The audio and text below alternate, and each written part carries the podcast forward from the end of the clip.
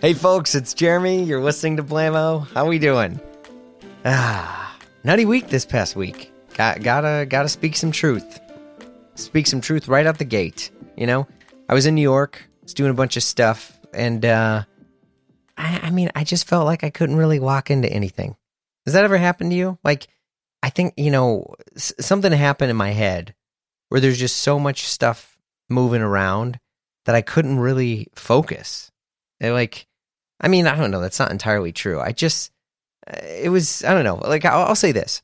Like, I am an extrovert. Well, who knew, right? But lately, you know, like, cause like, I'm, I'm one of the people that, you know, I need to be around folks as much as I can. But lately at night, I kind of just want to unwind alone. Like, there's this new thing where I'm just kind of getting overwhelmed more in the evening. I, I don't know. But like, I was in New York and, and at night, like, I just wanted to kind of, get back to my space there and and I, I just I just kind of sat. Like I re- I read a book. I read a book in my in my room and I went to bed early and I was like you know this is nice. I don't know getting older I guess. Uh you know here I am. What else have I been doing? Uh sorry. Still haven't seen Killers of the Flower Moon so sorry about that folks. I I don't know why anyone wanted my opinion on the movie. I'm sure it was good. Uh I read the book a few years ago and that was good so I don't know. Scorsese probably had some gratuitous violent scenes and it was good. I mean, I, I don't know. But uh, oh, you know what? I did I did get to spend a good chunk of time working on this this stuff we're trying to get it uh we're trying to get this out the door before the end of the year. Like and look, I'm not trying to be cryptic even though it sounds like I'm trying to be, but I just actually have no idea how we're going to roll this out, but it's cool. I promise. You know, you'll hear more about it soon. Um the pod this week, Morjas. I think I said it right. Uh, I did find out you can pronounce the name any way you want. You can say Morjas, Morjas, whatever. Each their own. But uh, I don't know if anyone's heard of them. It, it kind of feels like everyone I know has, because you know my my menswear friends, my clothing friends, or whatever you want to say, like they all either own a pair or they're talking about getting their next one. Like seriously, it's uh, kind. They really kind of like blew up over the past few years. I think they were founded in like 26, 2017, something like that. But you know, to me, and this is this is it's good because we talk about this on the pod, but I really think that there's this new level of frustration that folks have had with footwear and the difficulty of getting into some of the uh, the more like heritage brands, right? Um, the brands that when I said it, you're like, oh, you mean blank, right? Those brands. We actually talk about it on the pod. Um, I really liked Henrik. He's a cool dude. He's founder of the brand. I was was grateful we got to spend some time together. And funny enough, we, we talked a lot. so much that we're going to throw another chunk of it up on the Patreon. I mean, there was there was just a lot, even after chopping it all up. Okay, okay, enough of me. Um, Henrik and I chat the origins of the brand. We dig into the philosophy of luxury brands and how marketing can be done well. We discussed our love of scents. You know what I'm talking about, smelling good, and uh, how Morjas is approaching physical retail. It's great. All right, dive in. Let's go. Well, I appreciate you making the time. I realize it's like six o'clock over there or something. No, Yes, exactly. It's six o'clock, but I, I appreciate you, Jeremy. I'm uh, so happy to uh, to have this call and have this intimate conversation with you. You know, it's uh, it's actually pretty light here in, in, in Sweden now. Uh, it's usually like ping me in like October, November, or like November that when it starts to get dark, like four p.m. But now it's uh, still like late summer, so uh, I'm I'm enjoying myself. Yeah, yeah. How how has the summer been? Did you? I mean, did you actually take time off, or did you work through it, or what'd you do? Yeah, no, I took some time off. I went uh, like two weeks to, to Mallorca in Spain. That was nice. Okay, that sounds like a bit of a work trip. No, No, it wasn't actually. Uh, it wasn't. Uh, Okay, good. I, I just spent some some time there with uh, my family, and uh, you know, just uh, changed the environment completely from Sweden. Uh, I did spend some time as well in like the south of Sweden, uh, but it was yeah two weeks. Usually in Sweden we have like three to four weeks. It's more like standard or more normal. So I guess I'm a little bit more American there. so uh, no, but it was it was super nice. I was in, in in Spain enjoying you know the culture, the food, the beer, the sun, the thing, uh, the type of things that you like or that I like. It still so yeah, really good. What did you do? I didn't. Man, I didn't do anything. I mean, I just worked. I mean, I don't know. I guess that's that's not entirely true. I took some time off a little bit. Like I'm sure you, you kind of deal with this too, is in in this sort of self-employed business whatever thing. Not that we're on the same level by any means as you actually run a real company, but like I, don't I don't know how to turn off. You know what I mean? Like I, don't know how to disconnect from from work, and I have this. I always have this weird feeling in the back of my head that if I'm not working, then like maybe I'm um, I'm of no use to anybody. You know what's you of- know what the secret bad. is? What? You don't turn off. That's the thing, right? Well, well, that that is, but that's the truth. That is what happens, and then I'm in this situation where I'm like, you know, kind of working but not working.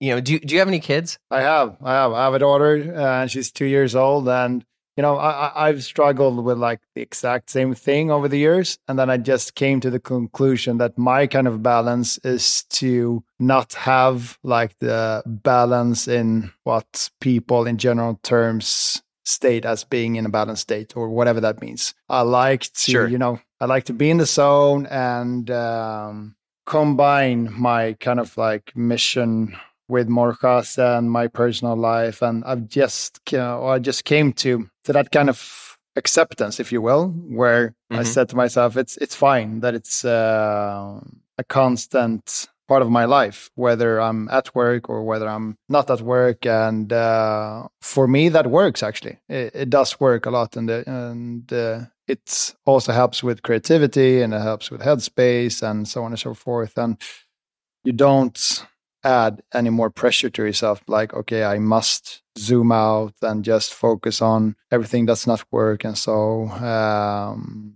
so for me that works but i don't know. Uh maybe i will come to like a big fat wall in a couple of years and that would just you know punish me for not for not focusing more on on other stuff. But uh it's an integral part of my life and i enjoy it so much. So i'm uh, well aware that i'm obsessed. I'm well aware that uh, i spend a little bit too much time with it. But at the end of the day uh, it's a kind of kind of life that i like and I, that i enjoy. So um just just accept it jeremy and i uh, hopefully you come to to my side as well. I mean, yeah, that's true because I do enjoy it, but I, I definitely appreciate the honest answer because I was worried in my head. I mean, because sometimes like people, especially folks who you know run their own business and entrepreneurs, there's this mindset where next thing you know, they're talking about like hacking Uh, their schedule, and it's like, oh, well, no, I actually take a a nap in the middle of the day, and then I do a secret, you know, workout at two a.m., and then I'm with, m- you know, and you're just like, man, that sounds so like crazy Yeah. like and or it actually isn't true like i have a friend who does you know he runs his own business he does podcasts and all sorts of other stuff too and i listen to him do his podcasts and he'll talk about how he has all these different mindful things and i'm like you don't do any of that shit i'm like i know you i'm like i don't i don't think you do a single thing like like journaling in the morning and all this stuff i'm like yeah. you aren't doing that I, I actually, I actually, on that theme, I saw such an uh, such an interesting or such a uh, fun movie on just that exact same topic, where I thought the same thing. It was they interviewed Pharrell, uh, who mm-hmm. Most uh, of the people know is the new creative director for for Louis Vuitton, and they asked him about his morning routine, and it was just Oh, bizarre. It was bizarre. Don't take uh, my my my words on it, but it was something in the in terms of like I wake up at like four in the morning. Then I take a super hot bath for like one hour. Then I do 600 sit ups. And then I ter- take 30 minutes just to write about the things that I appreciate, that I'm grateful for. And, you know, it just continued. And then it was another 30 minutes where he just thought about like problems or, as he stated, conundrums. I don't know the word for it in English. You, you may correct me. Yeah. But it just continued Yeah, no, like yeah, that. And I just said, like, man, you, you cannot be serious about this. And I think that we have enough inflation in the economy. It's just too much inflation, like exactly that, like biohacking and hacking your day, and just continues. I, I I'll send you the clip after after our call because it's actually really fun.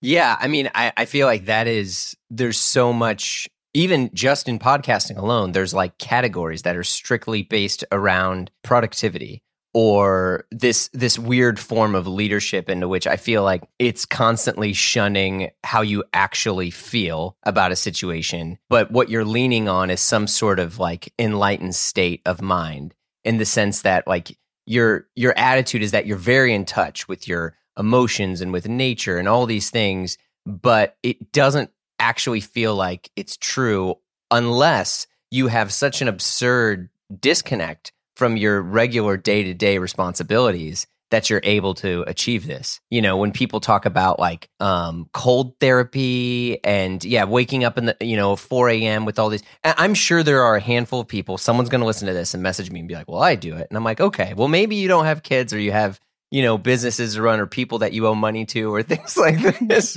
exactly but but i think about that a lot and i'm i'm i very much appreciate your your honest answer and the fact that like you know you know what? Like you're just kind of in it and you're gonna have to find a way to just enjoy the good and the bad but you're always gonna be in it. And it's like you know what? I think you're right. Yeah yeah and uh, and you know uh, i can actually enjoy like trying bits and pieces from it. Like sure, cold bathing or cold plunging is a big thing in Sweden. You know, we we have the environment to thank for that. You know, and okay, and we yeah, were yeah. well ahead of our uh, well ahead of our time and before the rest of the world joined us on that. So uh, big up to Sweden and big up to our super cold climate. Uh, and those kind of things like um, taking a sauna and then uh, doing a cold plunge which resets the body and the mind. I uh, I can enjoy those things, but I think uh, I think that we are in like a time where where people I don't know. I don't want to generalize, but I'm I'm uh, okay. I'm with you, Jeremy, and that it's a bit too much on like uh, what everyone's trying to achieve in in the, the course of 24 hours, and it's just a little bit absurd in uh, in that regard. But uh, try, trying some bits and pieces, and then just accepting that you have to invest a lot of time and energy into what you love or what you do. If you are uh, uh an entrepreneur who runs your own business, uh, helps a lot to me. But well, yeah, let's let's get into that. So, how many people work and and you pronounced it correctly because I would always say Morias or more. It's it's Morjas. You pronounce it exactly as you want, Jeremy. It's just it adds a lot of charm to it. no, no, no. Adds, I got to do it right here. No, but it, it's Morjas. It's uh, sp- Spanish okay. pronunciation. But you know, in, in, ah. in, Sweden they say like Morias, and then in, in the UK or in the US yeah. they say like Morchas. And we work with some Italian collaborators, like Morchas, and so everything works. I just like the charm of it, you know, and it's uh, yeah, fair. It's uh, it's nice. So, how many people do you have working there right now? Mm, we are 14, 15 full time, and we are an additional okay. like five, six part time. Uh, and what wow. what those part timers do is uh, mostly when it comes to uh, the flagship store would, that we just opened. So we are twelve at the office. Some people mm-hmm. working part time, like uh, yeah, different areas of the business.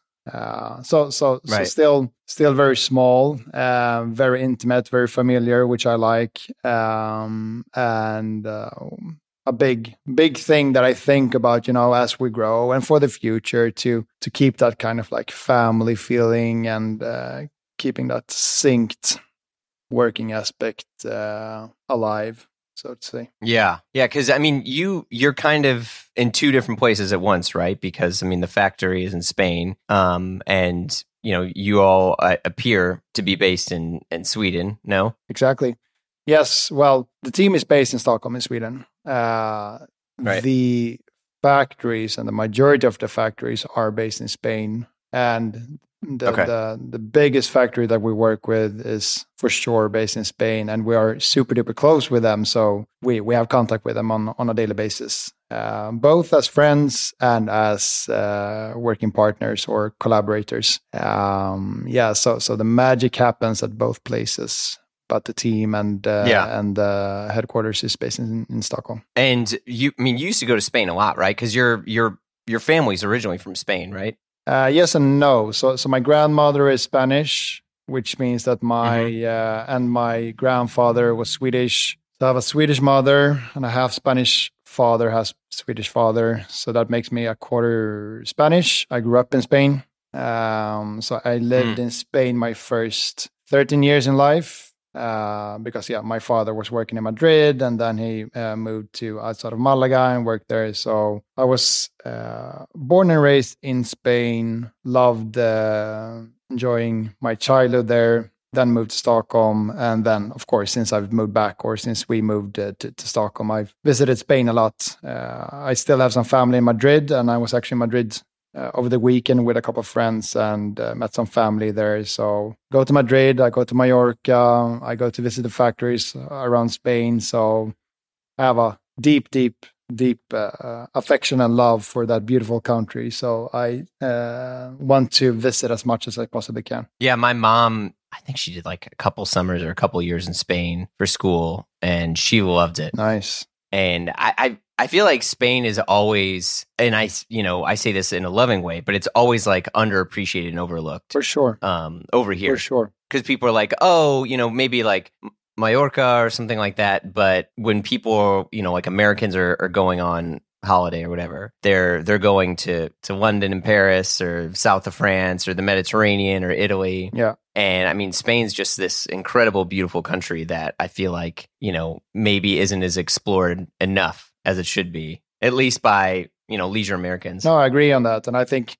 I think one one aspect of that it's it's uh, it comes down to to marketing as well. If you look at like mm. the Italians, they are super talented with uh, how they've marketed their food. Right, it's uh, fantastic. Uh, in in in all cities of the world, you can almost find a really good Italian restaurant. The same cannot uh, can cannot be said about uh, Spanish people. I so far, I haven't tried a really good Spanish restaurant in Sweden or in Stockholm, and I have like okay. ten good Italian restaurants. So I think like one aspect of that is is uh, the marketing and how they brand the, their country. I love Italy and I love France, so uh, I don't mean anything uh, bad about them. Uh, but you know, um...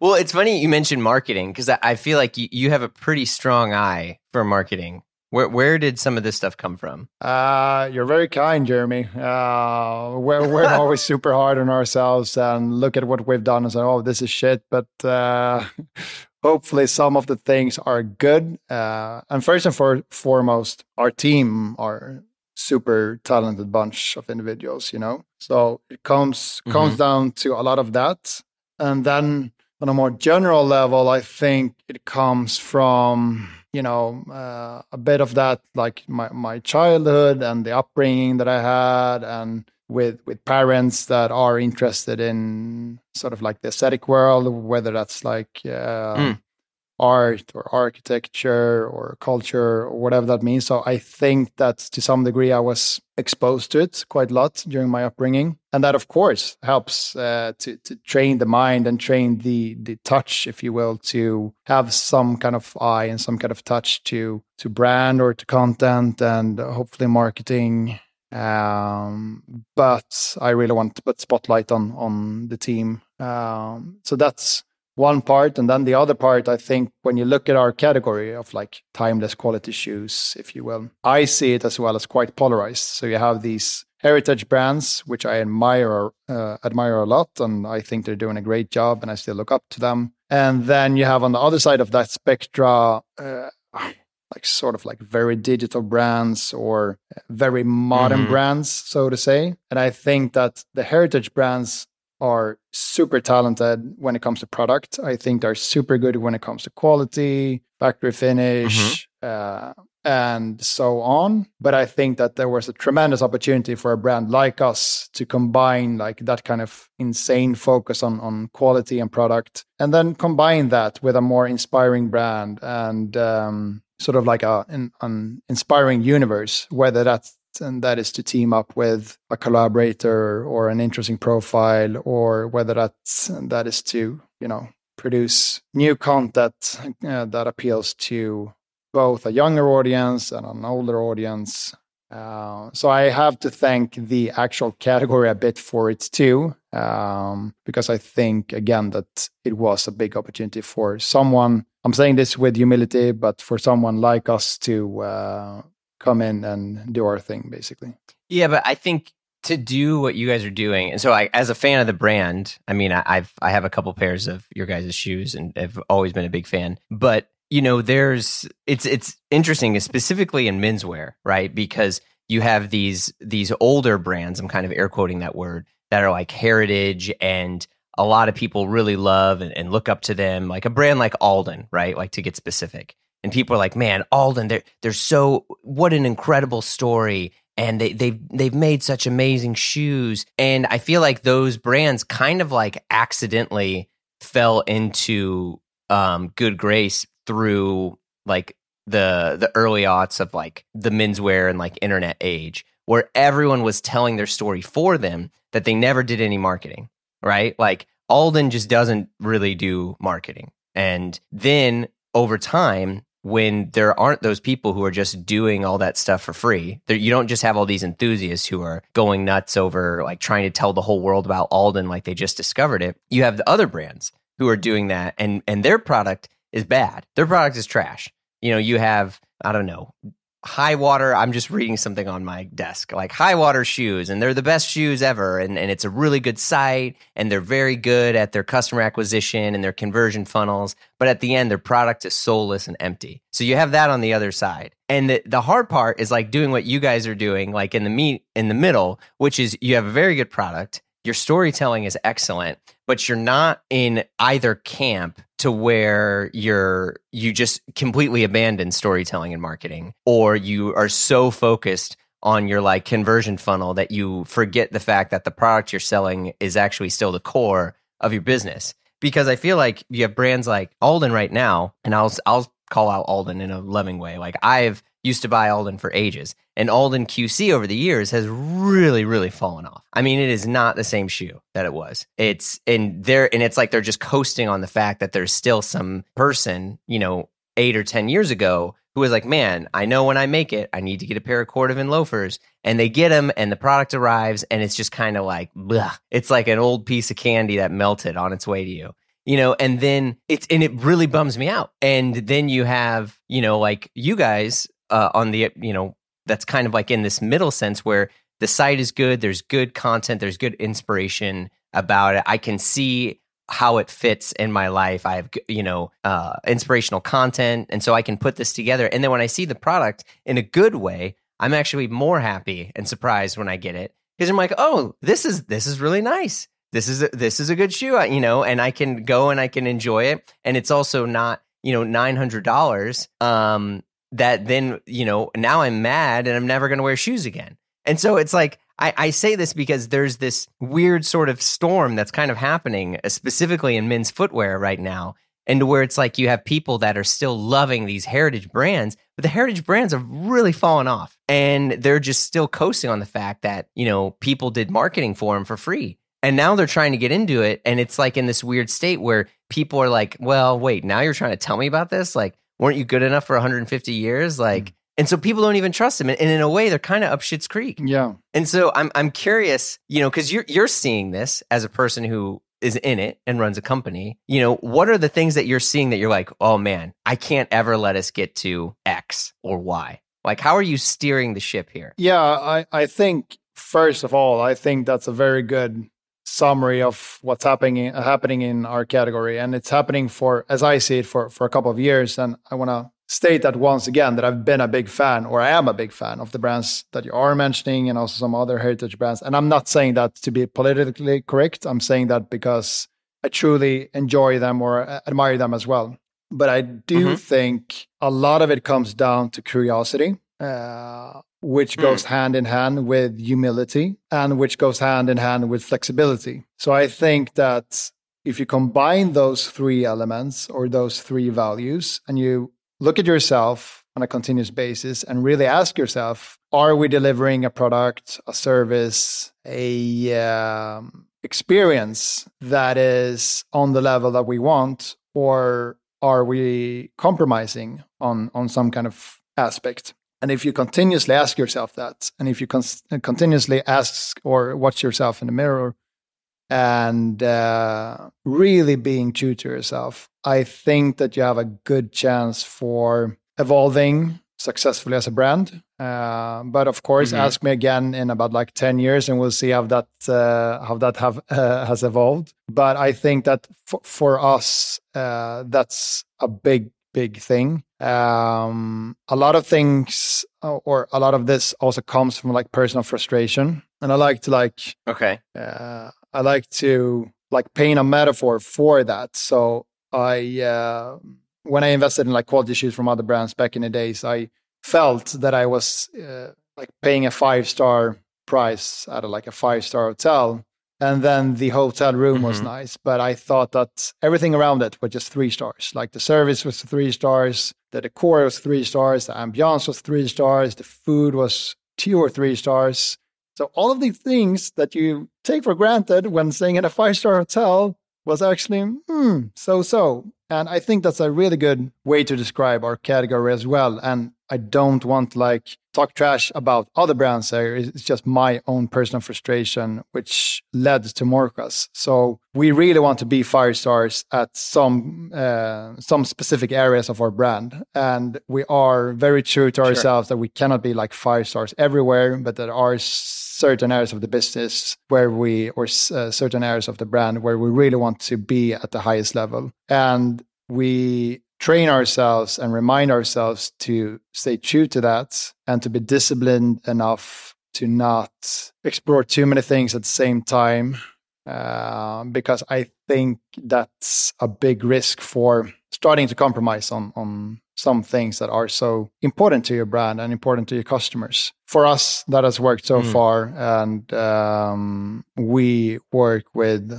so a, a quote unquote like sniper approach instead of like going too broad. And in the long term, I think that's good for us. In the short term, that can be super frustrating at times because you want to explore new things and you want to try new things. And I'm not saying that we are not like flexible and that we cannot adapt to new times and uh, new faces and so on. But I do think it had helped us a lot to stay true to our, co- our cause and to our mission. And I think that's reflected in our customers perceive us and the customer love that we are receiving. And last but not least, I am personally super duper long term with Morjas. Uh, I don't think that I or that we as a team would have been able to invest the time and the energy and the resources that we have if we didn't believe in what's needed to uh, really build a solid brand for a very long time. I think that some people, I'm not saying that everyone does it, but I, I think that some brands are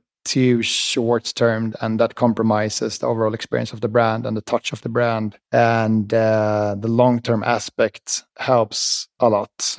Especially when it comes to, to brand and uh, the, the image and uh, the perception of everything that we do. Wait, wait, hold, hold on a second. Okay, before you send that DM or text that friend, I know what you're thinking. You're ready to buy your first serious watch, or in other cases, maybe your fourth or your fifth. But look, man, it's hard out there. It really is. From this dealer or that store that wants the purchase history or whatever. I mean, you're just, I, I don't know, you're almost ready to walk away from the whole game. But fear not, my friends. Check out Bezel. Bezel is the trusted marketplace for buying and selling your next luxury watch with expert in house authentication on every purchase. With over 18,000 watches listed right now, as of the time I'm recording this, from a mix of professional dealers to private sellers, you're just to find what you're looking for. But wait, wait, I know. You're like, Jeremy, I'm sorry. They don't have that X Rolex or that insane Omega. Well, reach out to them. Bezel has a real team of real people just create an account and be connected with a private client advisor, and they will guide you through the entire process every step. Once you decide on your watch, it's overnighted to Bezel HQ where their in house team of experts authenticate it, and then it's on your way to you. If anything is amiss, the watch is not listed correctly, whatever it is, they'll let you know, the buyer know, and the offer to refund you or source you a new one at a similar price. That's pretty good, right? This has been part of the Bezel ethos since launch. I've even spoke to the founders about it. And now you can make an offer on a watch, buy it outright, or bid it at auction. Bezel is the highest rated watch marketplace out there. Even Trustpilot shows Bezel is 4.9 out of 5 stars with rave reviews. Okay, okay, you're still on the fence? Dig into the Blamo feed yourself and listen to my chat with the Bezel co founders and, well, see for yourself. But you got this. I believe in you. Visit getbezel.com and buy and sell your next luxury watch. That's getbezel.com. Getbezel.com. Well, like, what are some examples of where you guys feel like you're, you know, you're doing really well compared to other brands? I think that one thing that we've really invested in since time one, uh, since day one, is service. And I think that's a, such a cliche mm. answer, you know, because everyone says, "Oh, you need to have really good service." But I think that we've really wa- uh, walked the extra mile with uh, how we've built the team. So we have three people working on customer experience, four people, sorry, uh, and we are what mm-hmm. 12 people so that makes it like one fourth of the team is working in customer experience and customer service because we want to be proactive and we see service as a marketing tool and more than just a necessary mean so we want to be proactive instead of like uh, reactive and we want mm-hmm. to really deliver a service where customers are not just happy about the service that they've received, but also so happy about the service that they speak about us uh, to to their friends and, and family, and also come back to the brand. So I think that if you would ask other parts of the team, and if you would have asked our customers where we really really shine, I think that that service and customer service is a really really really strong one, and that's a personal uh, or something that I nurture very much and, and a personal thing for me and for everyone in the team. So that's one thing. And then when it comes to inspiration, and inspiration is a broad broad theme, right? But if we take like content, for example, I think that we've been curious to explore how we can work with content. And I think that we've been mm. Quite ambitious in how to work with content and that we've placed ourselves on quite a high level in in our productions. And i think that we've worked hard to not compromise too much on our content. Whether that it's to to, to work with a super interesting personality or or whether that is to you know do the creative direction the styling the location scouting the the, the model scouting ourselves uh, instead of doing uh, outsourcing all of that to to a big production company I think that what defines us as a team in terms of like culture, I think that we uh, are super super ambitious and and walk the extra mile, um, and uh, that is hopefully reflected in the service and uh, the inspiration and the content. Yeah, my thing is like is sizing, right? Like if cuz you guys are basically online only apart from your store in Stockholm. And if you're buying something as I mean, your shoes are affordable, but they're still, you know, elite in American, they're 350 bucks, which is still it, it, hurts a tiny bit if you're if you're just getting into shoes. And like the the concern of sizing for most people is like what keeps them from buying. At least for someone like me, into which I'm like, well, cool, but it's coming, you know, all the way from you know the EU. What if it doesn't fit right? How do I do it? And it's funny because there are companies that have literally tried to solve this problem and they have integrated themselves into larger companies like you know Gap or J Crew and all these things. And there, there's a thing called True Fit, and it tells you your size. If you're this, you're this. But in a weird way, my experience with those always throws me off because I'm like, well, now I'm entering in all my stuff and all these things, and like at this this algorithm is trying to tell me what size I should be. Like this doesn't feel good. And you know, the interesting things for you guys, you just have a page and it just says like, "Hey, if you're an Alden, size a half down." Yeah. And like in a weird way, I'm more comforted by that than like, "Oh no, enter in our you know 3D scan of your foot, and then this and this," and like that's because that's the weird thing is like, especially with a product like a say like a penny loafer, that's like a very classic shoe. It's like you know, it's not some sort of you know space memory foam or anything in there. Anything that like feels a little bit too technically advanced around the experience makes me feel that the brand isn't as authentic here here i agree with you 100% on that one like it's really weird. Like I mean, but I'm someone who spends a lot of time on the internet on clothes and buying all sorts of clothes. I've gone on sites and I see that and I'm like, mm, I don't know. They maybe they don't really like the, the product. Maybe they're more focused on this algorithm or something. And I'm like, I'm out. Yeah, no, no, no. I, I, I really understand where you're coming from, and I think that if you look at uh, at what's happening in AI and all of um, so, so many interesting areas, and if you look at like sizing specifically, you're being astonished on how slow the development is going, you know, because if you would have asked me like five years ago, like, Henrik, do you think that there will be a device or some kind of like tool integrated to your iPhone where you can just open it and it would just tell your size with 90% accuracy and then you're good to go? I probably would have said yes, you know, but I'm, I'm, I'm yeah. a bit blown away and a bit surprised that we haven't got or come further on that one. And then I think again it comes down to like curiosity as as the majority uh, of of uh, what it means to, to run a business. So we will try to listen to our customers as much as we can, and we are curious about what people are asking for, and also like what we in the team think is important when we are, you know, uh, looking for brands online and uh, when we are comparing or when we're shopping. So that like sizing page that you're referring to when we compare with other brands yeah. it's just a pure result of like going back to the basics asking uh, asking ourselves like what's the most straightforward tool that we can provide to our customers and also a result from uh, our fantastic customer service team that provided us with the feedback or provided the team with the feedback. Like customers are really asking about like hey i have XYZ in Alden or in whatever the brand is. And uh, they wanted to have that kind of benchmark, you know. Uh, and mm-hmm. we ourselves in the team had quite a lot of data uh, on that and quite a lot of experience on that. And then we added some more inputs to that. So, yes, that's uh, a highly effective tool for us and something that's highly appreciated by the customers too. What, I mean, has there been examples of stuff where you're like, hey, this is our idea, this is what we're going, and you launch it, and customers have been like, no?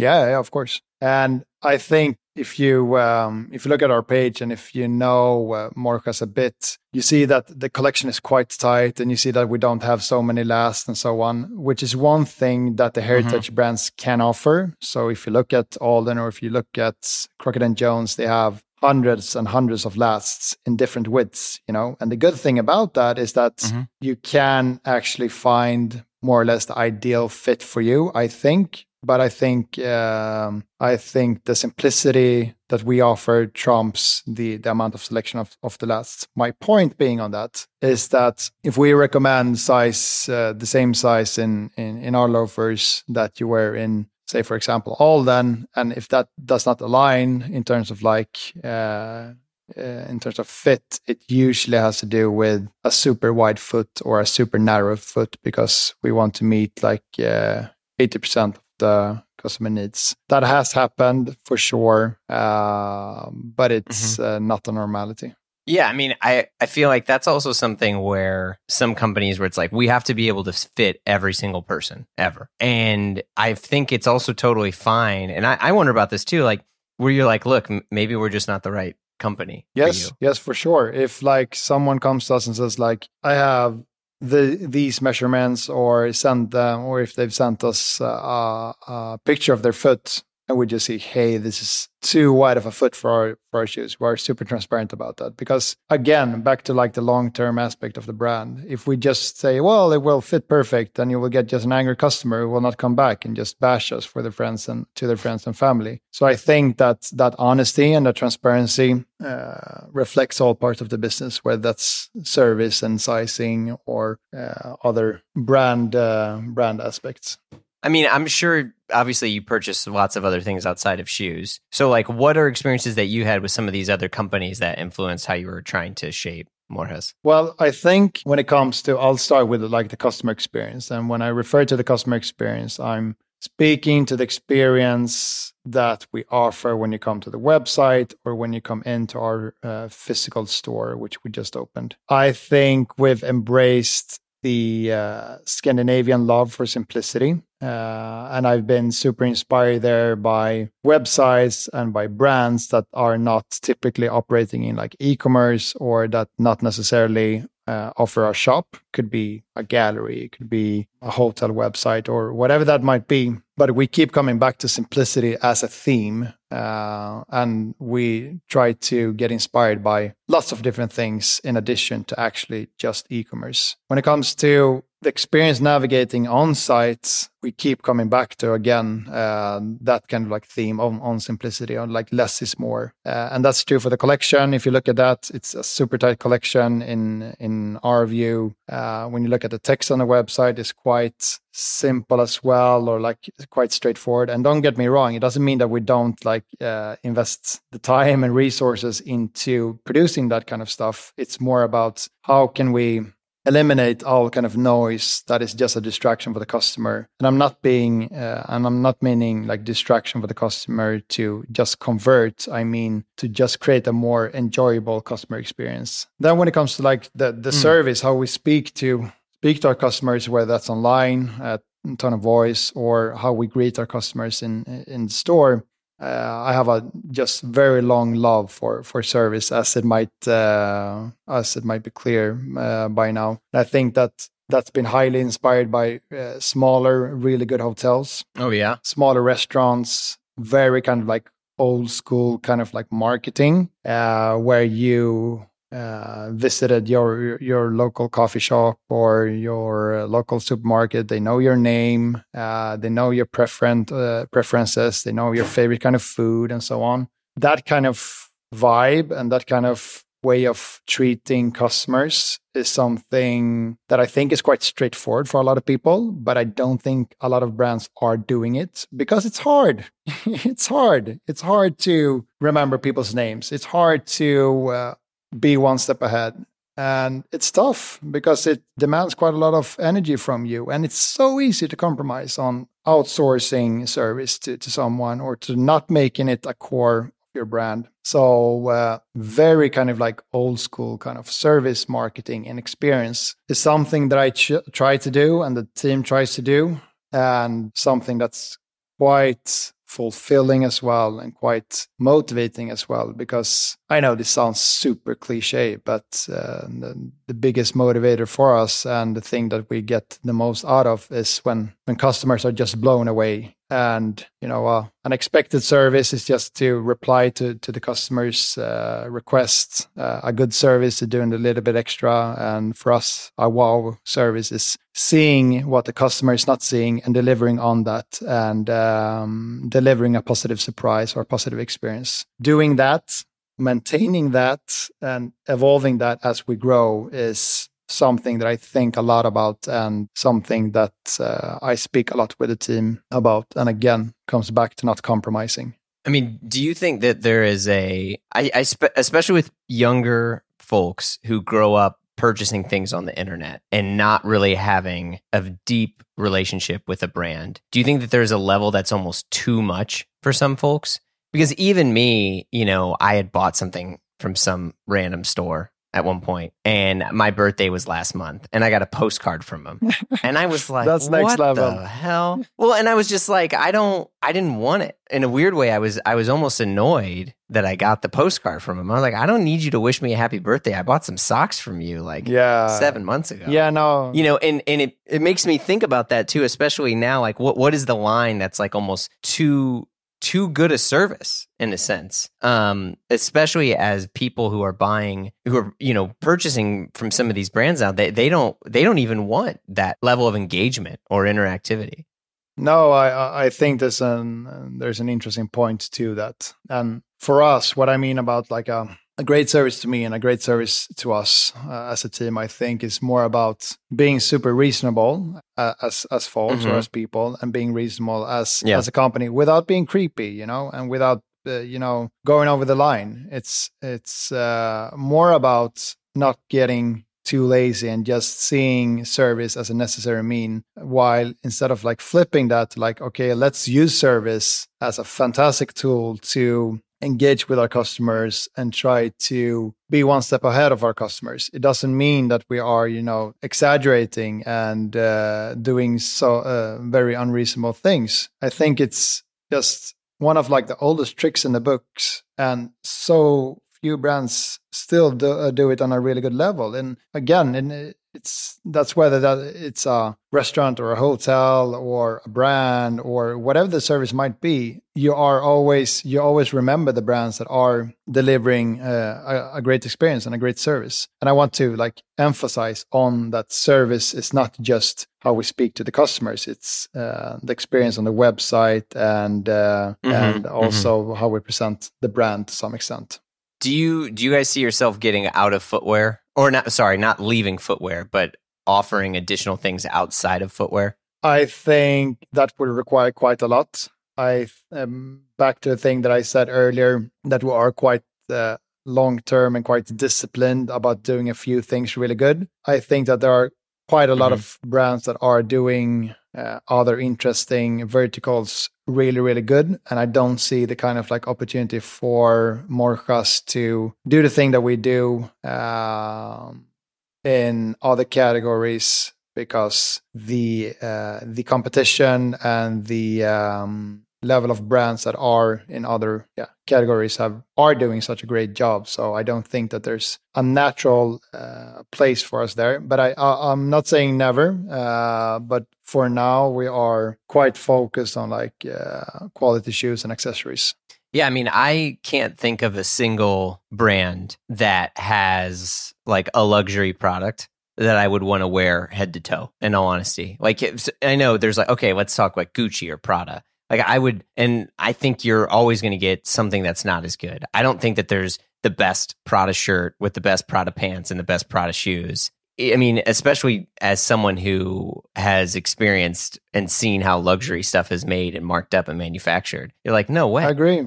And so, you know, it, you know, I, I, it gives me a little bit of pause at times when there's brands that like we're doing, we're going to do everything and and we're going to get outside of even clothing. We're going to get into hotels and hospitality yeah. and you know because if you were like oh well speaking of restaurants we're doing our own restaurant and we're doing this and we're doing a hotel and we're doing a travel it's just like yeah yeah. no i agree. You know and, and speaking of restaurants have you ever been to a restaurant where they serve like all kinds of food and they do it at a really good level? You know they serve italian they serve Spanish food, they serve Swedish food, they serve American food, everything at the same time, and everything just super duper good. I don't think so. I haven't. uh, actually, I- IKEA does pretty good at that. yeah, okay, okay. IKEA might be the exception, but I think that's a good metaphor, you know. But like, uh, I'm I'm I'm, yeah, I'm a yeah. super big advocate. Kidding aside, I'm a super big advocate for doing a few things really good and focusing on that, and um, and not like turning yourself into like an octopus that wants the,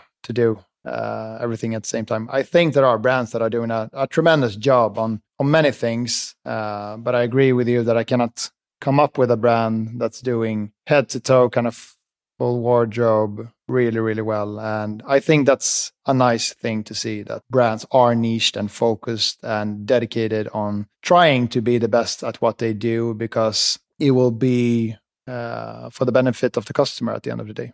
Yeah, I mean, w- when you're making the mood board, right, for Morjas, and you're looking at, you know, like the, the editorial and the stuff that you put together, are there certain things that you feel like fit your guys' world better than others? I mean, is it an Eames chair? Is it, you know, is it USM yeah. Haller? You know furniture like wh- what are those things that you you personally have a connection with? I think a lot of it comes uh, keeps coming back to uh, looking back in time quite a lot.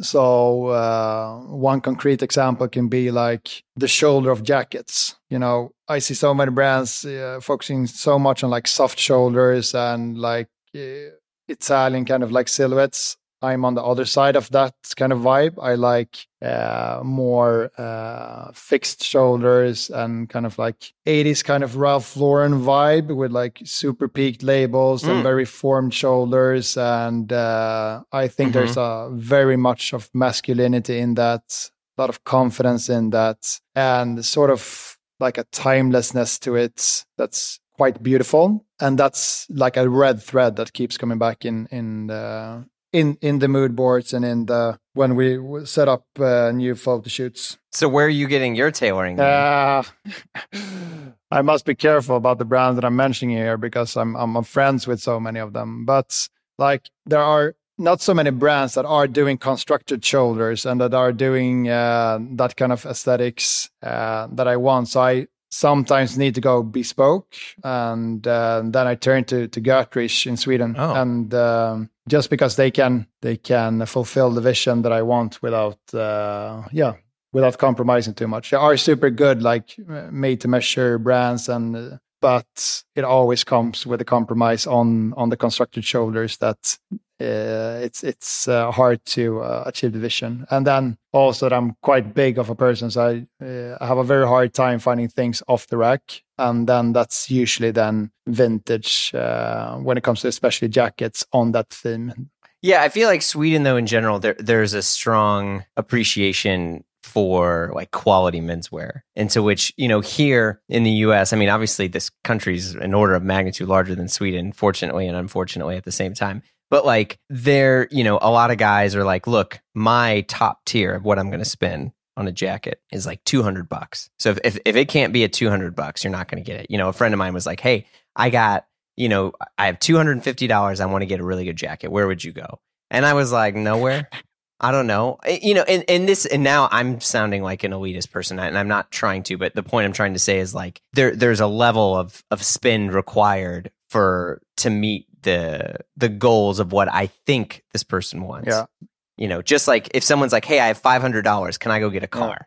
I'm like, "Well, maybe." You know, and that's what I always try to mirror back to them. And so, I mean, are there it feels like in Sweden more people there are they're used to what the true cost yeah, is yeah, something like that, and so it's they're easier with. Yeah, yeah, perhaps, and I think uh, that that we value quality and that we uh, maybe I don't know um, look at in, in, investing in quality that uh, lasts longer over time and that uh, that kind of design and and style aesthetics uh, holds over time as well. And I think that when it comes to, to, to menswear to clothing, I think there are so many tremendous brands and everything from from like top to toe when it comes to, to, to jackets and shirts and jeans and so on. So the the thing about like the aesthetics for for the jacket that keeps coming back in the mood board is just one thing. But then back to your question on that, Jeremy, uh, we uh, keep coming back to finding some kind of contrast in in the styling. So we like to to mix uh, more formal suiting or more formal tailoring with uh, vintage Levi's and um, and uh, some other vintage pieces, uh, mm-hmm. and then we keep coming back to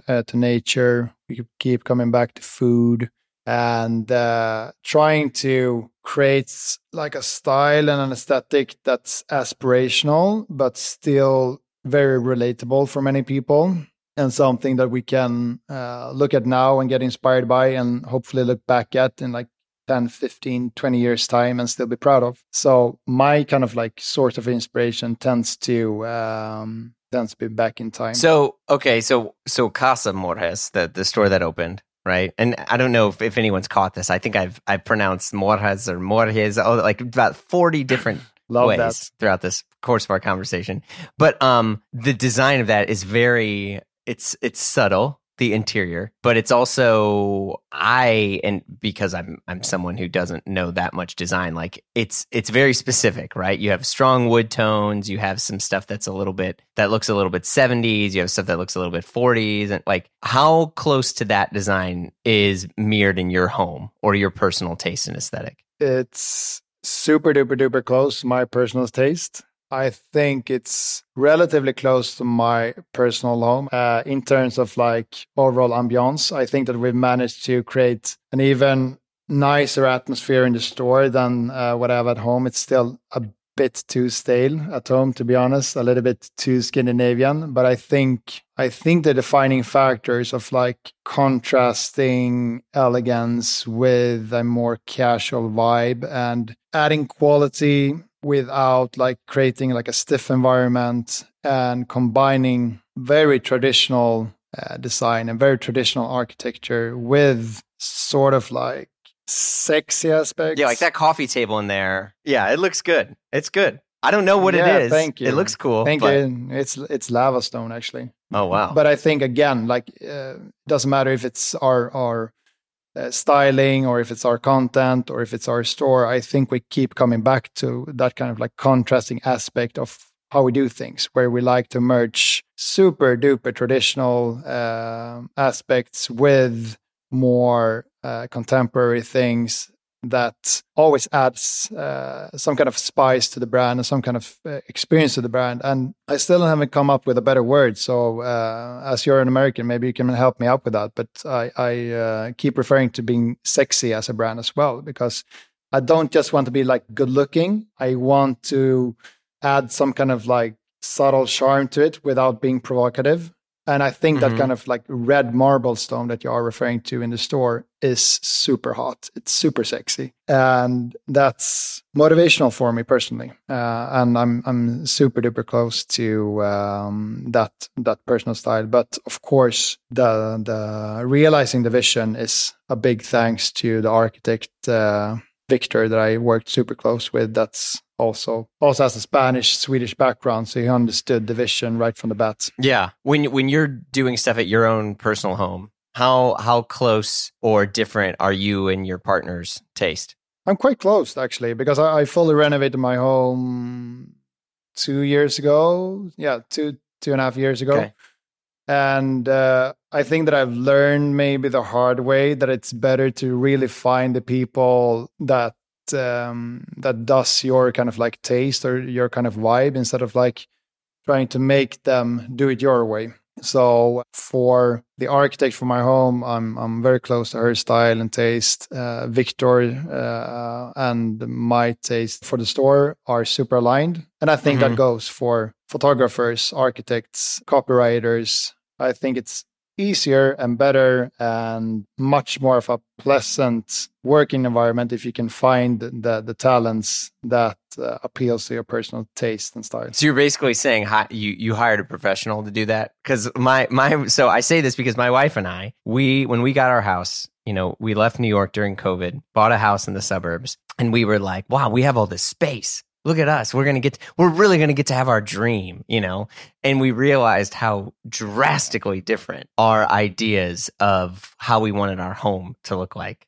And, and I'm not talking about, oh, there was some chair that we fought over. It's like, talking like paint colors, right? Like we got in and the first thing she wanted to do, which I respect and I was, you know, in agreement on is she's like, oh, I really want to just paint this whole room like this, this blue, this deep blue and we we did it and i was like what the fuck? I was like this is so nuts. I was like it's like we're in this dark ocean and now i'm like oh no how do we do this? And then the lighting was all wrong and so then we painted and then i was like that's it we're painting everything white. So we painted it all white and then again we're like oh man it's way too bright what do we do?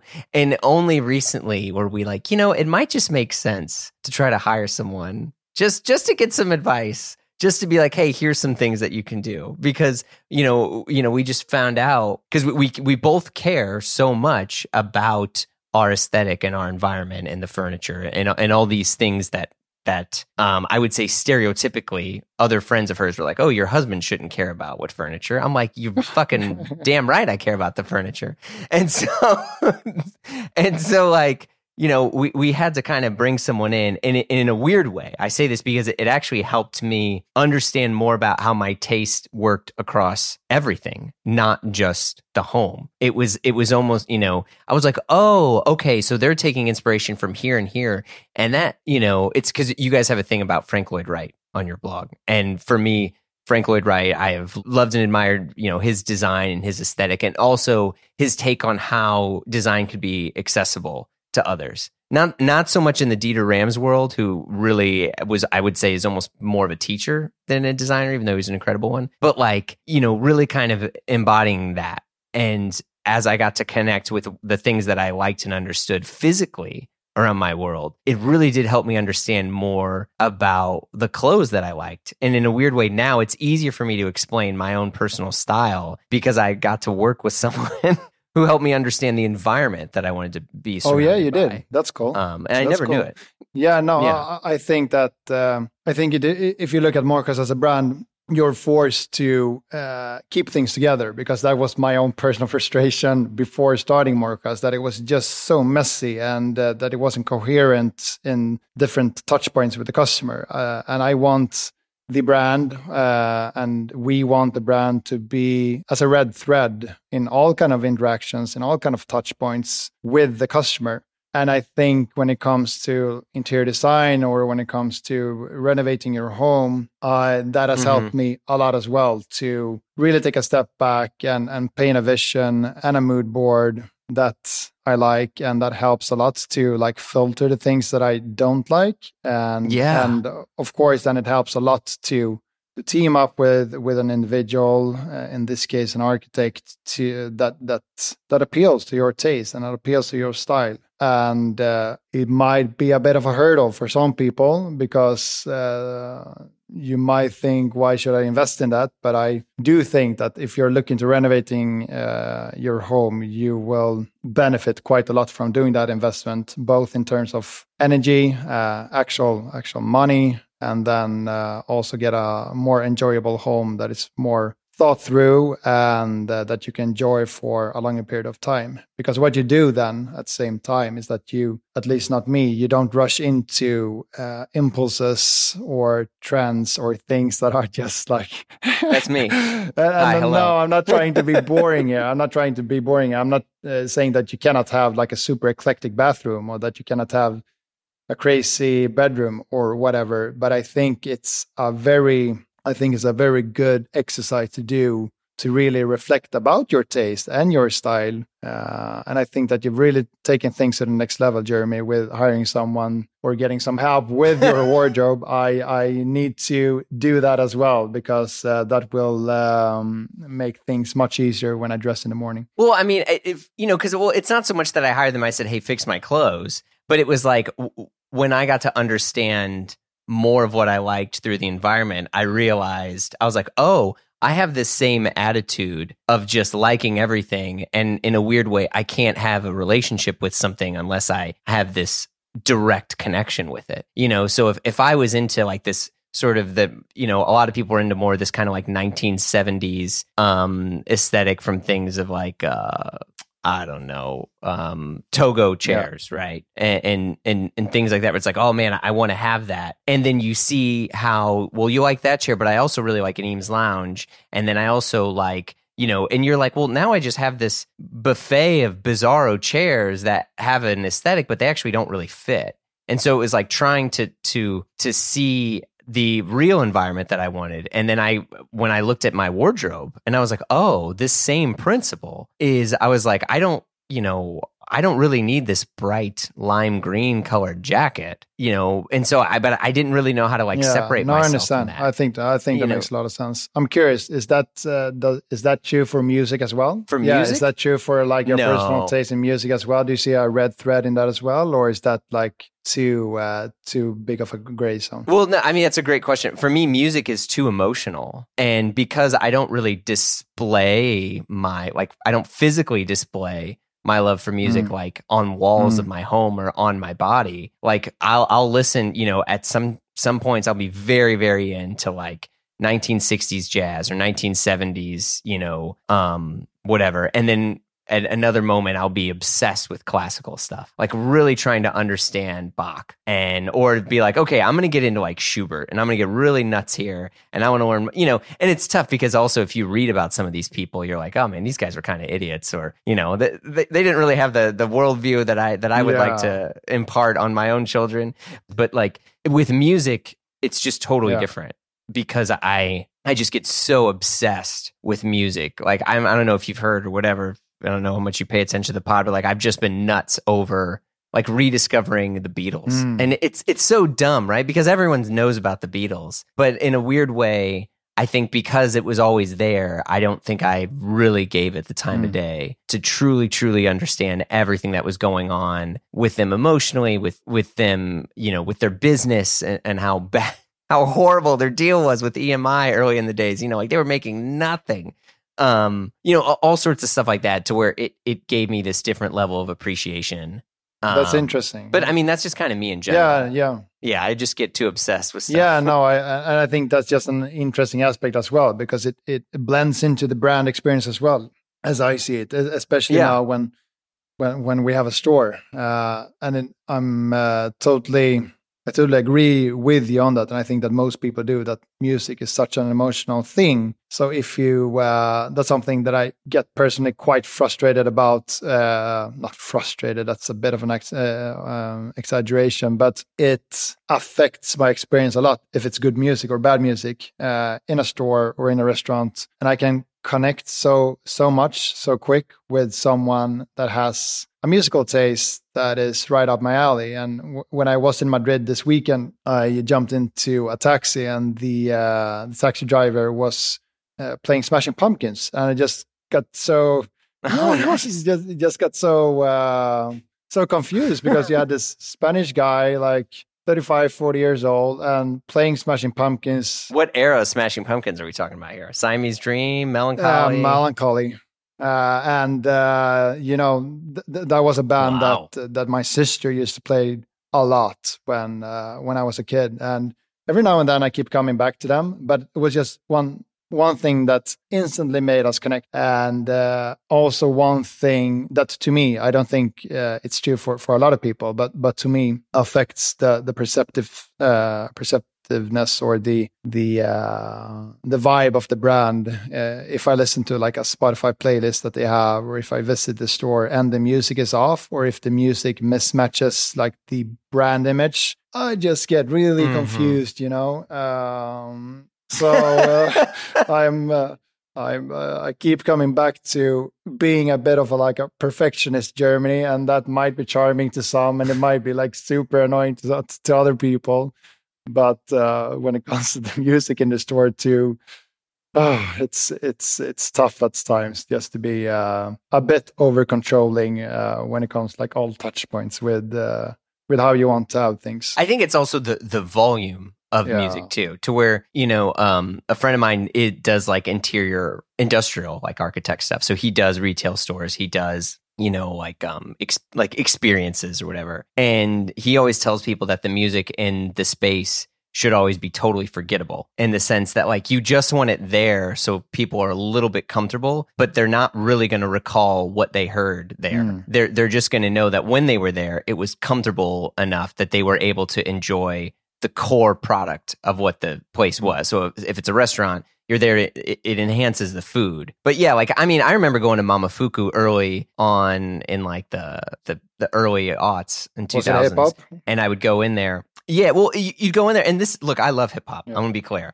but like, you know, you'd walk in there and you'd hear like Ghostface Killah, you know, while you're trying to have your your cold spicy Yeah. noodles, and it's super loud, and it would just like it it it didn't really Yeah, compute. I guess in my head. Um, I mean, David Chang's talked about it's important, but yeah, it, it just it was weird. yeah, Right. and, and and maybe maybe uh, people are over trying. You know, uh, they, they want to create a cool brand or they want to create a cool restaurant. And and uh, what's the name of the guy? David Chang, right? Who has uh, Momofuku? Uh, Yeah. really cool guy. You Yeah, know, yeah. and he wants to hopefully, you know.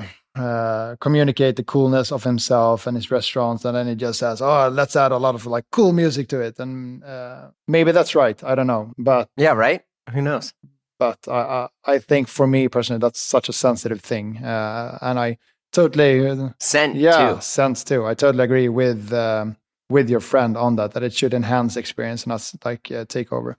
Don't get me started on scents. You know, I have a guy in the team who, who uh, used to run the biggest perfume blog in Sweden, and we yeah we spent like three days walking around to um, testing different scents, and uh, I I've blended my own scent uh, as well. Not that I'm better than other like Oh, perfumist, but yeah, scents is that's next level, Jeremy. That's that's that's probably highest on the grid for me when it comes to like uh, sensitivity. Like really? yeah, yeah, for sure, for sure. Uh, I'm super duper sensitive to it, and um, my my family is well aware of it. I've heard it uh, so many times, and um, the people close to me are quite aware of it. And not to say the least, the people in the store now.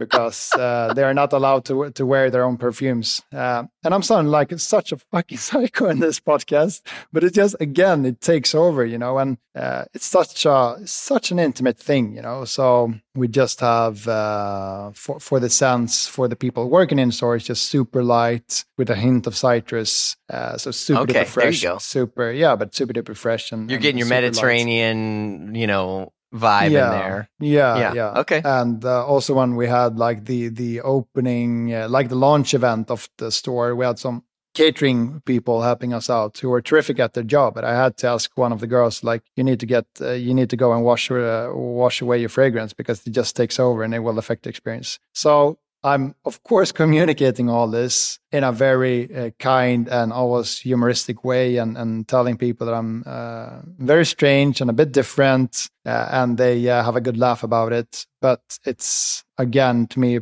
personally important to not compromise on on the experience. So that's one thing that I'm super inspired by, like uh, brands and companies that have managed to stay true to their vision, uh, even though it's hard to communicate. Well, it's it's funny because people talk about Abercrombie in the '90s and Hollister, you know, and it was a very sensory overload experience with these brands if you liked him or disliked him is irrelevant to the fact that the experience was just intense, right? Like they had. Uh, I, so I say this as someone who worked at Hollister when I was. Of course what, you like, did. You were 16, handsome, Jeremy. 17. Of course you did. well, I didn't do the shirtless thing. I was, I wasn't, I wasn't up there. But like, I remember we had the fragrance, and the before we opened the store, you just they opened up a bottle and they just fucking pour it on the floor you know, on, rugs and stuff, not like people would slip, but you know, so you, you'd spray it and then there were things in the walls and the corners that would um, mist every, I don't know, every couple hours or something along those lines. But so the, the, the scent would constantly be in there. And there was a level that was assigned from headquarters of what volume the music had to be at. Wow. And so, ever, so that's why you know, because people would would come into Hollister, especially like adults, and they would be like, "What? It's too loud in here. You have to turn it down." And or it's like, "God, like the smell is so intense." And what was interesting though, and I I say this, you know, in in a loving way, that like I remember leaving Hollister with you know clothes that I had purchased or whatever, and um, I the the bag like I, I in a weird way i took home the physical experience of that and brought it into my home through the scent. Like i'm i'm extremely um obsessed and and sensitive to scent to where like i've you know people have heard this before like there's a there's a perf- perfumer in rome and she does like home diffusers mm. and scents and stuff and i and i will order from them directly mm, and nice. get stuff. And, and it just you know i mean for some people they don't care. For me like that that's the difference between a good day and a bad day. I agree is is is the environment of what it smells like. Um, I'm very sensitive to like cooking smells too. Yeah. I mean, geez Louise, yeah. don't even get me started on that. So like, but seeing what Hollister did, you know, in hindsight now, as someone who's you know been in more of the kind of like clothing and luxury world, I actually really admire it. I, d- I, I don't think that the tact was as good, but the fact that like they cared so much about the experience of it to where the music was a certain volume, it was a certain playlist, the scent was this, the lighting was this you do feel that when you know because they were in a mall mm. right so when you stepped out of the mall into the store you really were transported mm. and you know for better or for worse of what people think of the brand they did tick the box of bringing you to someplace else yeah. and it's funny because i think about that more more lately as i've gone to other retail stores and you're like well there's you just have a white wall and some product on it but like i don't really feel enticed to purchase or inspired by the environment that I'm more inclined to purchase, mm. right? And so it's it's interesting that you know we've talked so much about retail, even though for most people they view you as a digital brand, mm. because being able to to to put those two together is really really difficult. Yeah. Um, you, you, know, to have your digital experience mirror your your physical one, or or at least pay as much attention to both environments. So, yeah, no, no, I agree. Yeah. I agree with you on that. And you asked me earlier uh, if I could come up with a brand that I uh, that I'm inspired by, or that I tend to, yeah, yeah, come back to or look up to. And I think one brand is Aesop. I think they've done a oh, tremendous okay. job on yeah. like it's really right up my alley when it comes to to uh, scents. It's um, it's really my kind of like taste when it comes to most of their stores. I think it's inspiring how they've teamed up with different architects depending on the, the, mm-hmm. the location of where they open the stores and the integrity of the brand and the strategy to like build your brand and build your awareness by opening nice stores and being like uh, yeah. super super old school about that. I think that's so inspiring in um, this kind of day and age. So there you have a, a, brand that I definitely keep coming back to and that I've uh, uh, looked up to for for quite a long time, and they've managed to just keep that integrity of their brand and evolve that over time as well. Really nice brand, well, actually. Yeah, I mean, Aesop is very interesting because they did little to no print and physical advertising. Mm. Like when you when you think of it, I mean, because Aesop's still around. They were recently purchased for I don't know multiple billions of dollars.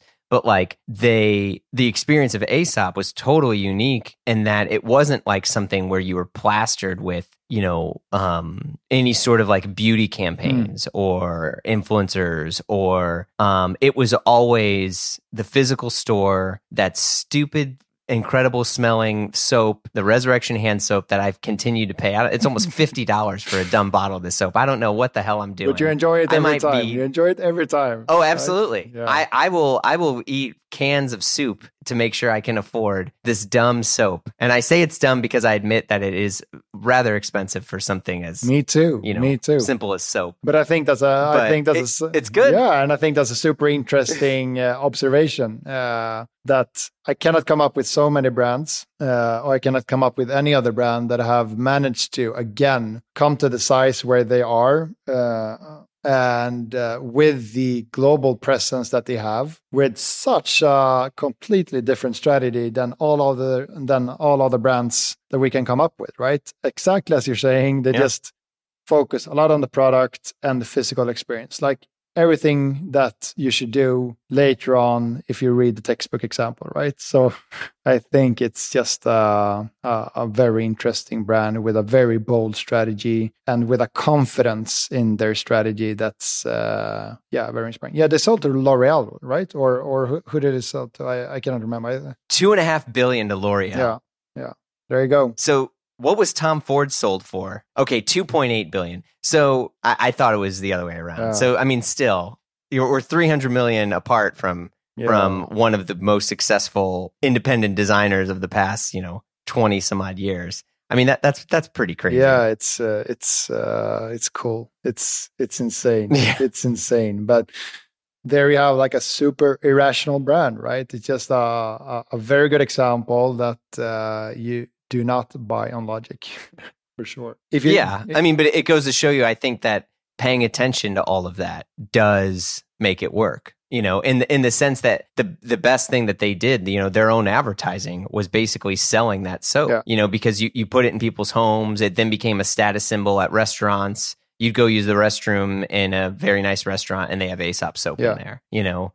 So much that they ended up selling the soap Exactly, dispensers exactly. themselves because people would steal the soap. Who the hell is like using the bathroom at an expensive restaurant and taking home a bottle of soap? I let me know if anyone knows a person who's done this. it makes no sense to me, Yeah, but that's yeah. a that's a really good testament to, to that you're doing a good job as a brand for sure.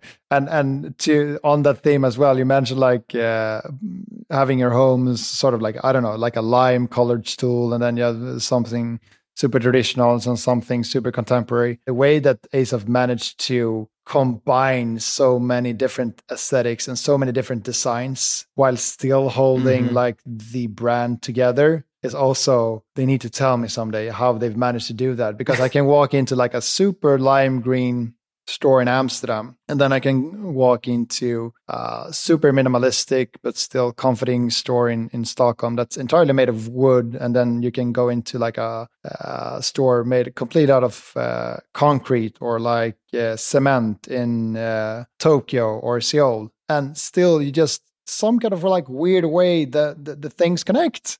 That's the next I think it's because they force people to read. I mean, I'm not being uh, I'm not being silly like they because the the difference is you, you all the branding is identical, right? The Aesop logo is the same size, and then you have to read to distinguish what it is. You know, there's no packaging difference really. You know, I mean, they they don't have like something that's entirely unique that no one's experienced before. They're all cylinders, or you know, it's it's just you have to read, and that's that's what distinguishes the product. Is you're like, oh, this is perfume. Oh, this is Yeah. lotion. You know, and so when you just throw it in there, I don't know. I mean, because trust me, I've tried to to like crack that nut too in ways where I'm just like, why the hell does everyone love this brand so much, including me? Yeah. I think It's- uh, I think it's a very interesting example. Yeah. for sure. Well, thank you so so much for chatting. Uh, it was uh, it was a it was a pleasure. I, I really appreciate it. Thank you, Jeremy. It was just pure joy, you know. And I, uh, I, I look forward coming and visiting visiting you in the US. I, uh, we must do this live and uh, have a beer physically as well. Yeah, yeah, sounds great. Thanks again. I'll I'll, I'll talk to you soon. All right, that's it for this week's show. You've been listening to Blamo. Our show is produced by Blamo Media. We're edited by Amar Lal, and our theme music by the mysterious Breakmaster Cylinder. If you like what you heard, share the pod with a friend. Leave a review on Apple Podcasts or Spotify or whatever thing you are listening to that you can leave reviews on. You know, give us the thumbs up or the five stars stuff, whatever. Uh, if you want to talk to us and give us your hot take, we'd love to hear from you. You can send us an email at info at blamopod.com. Last but not least, you want to hang out with us and join the Blam fam, visit patreon.com forward slash blamo, where not only do we have tons of exclusive episodes, but we have Blamo Presents Die Workwear, we have the Triple J Show, we got other shows in there. It's it's a good old time, and of course, the amazing Slack community. All right, folks, have a great week.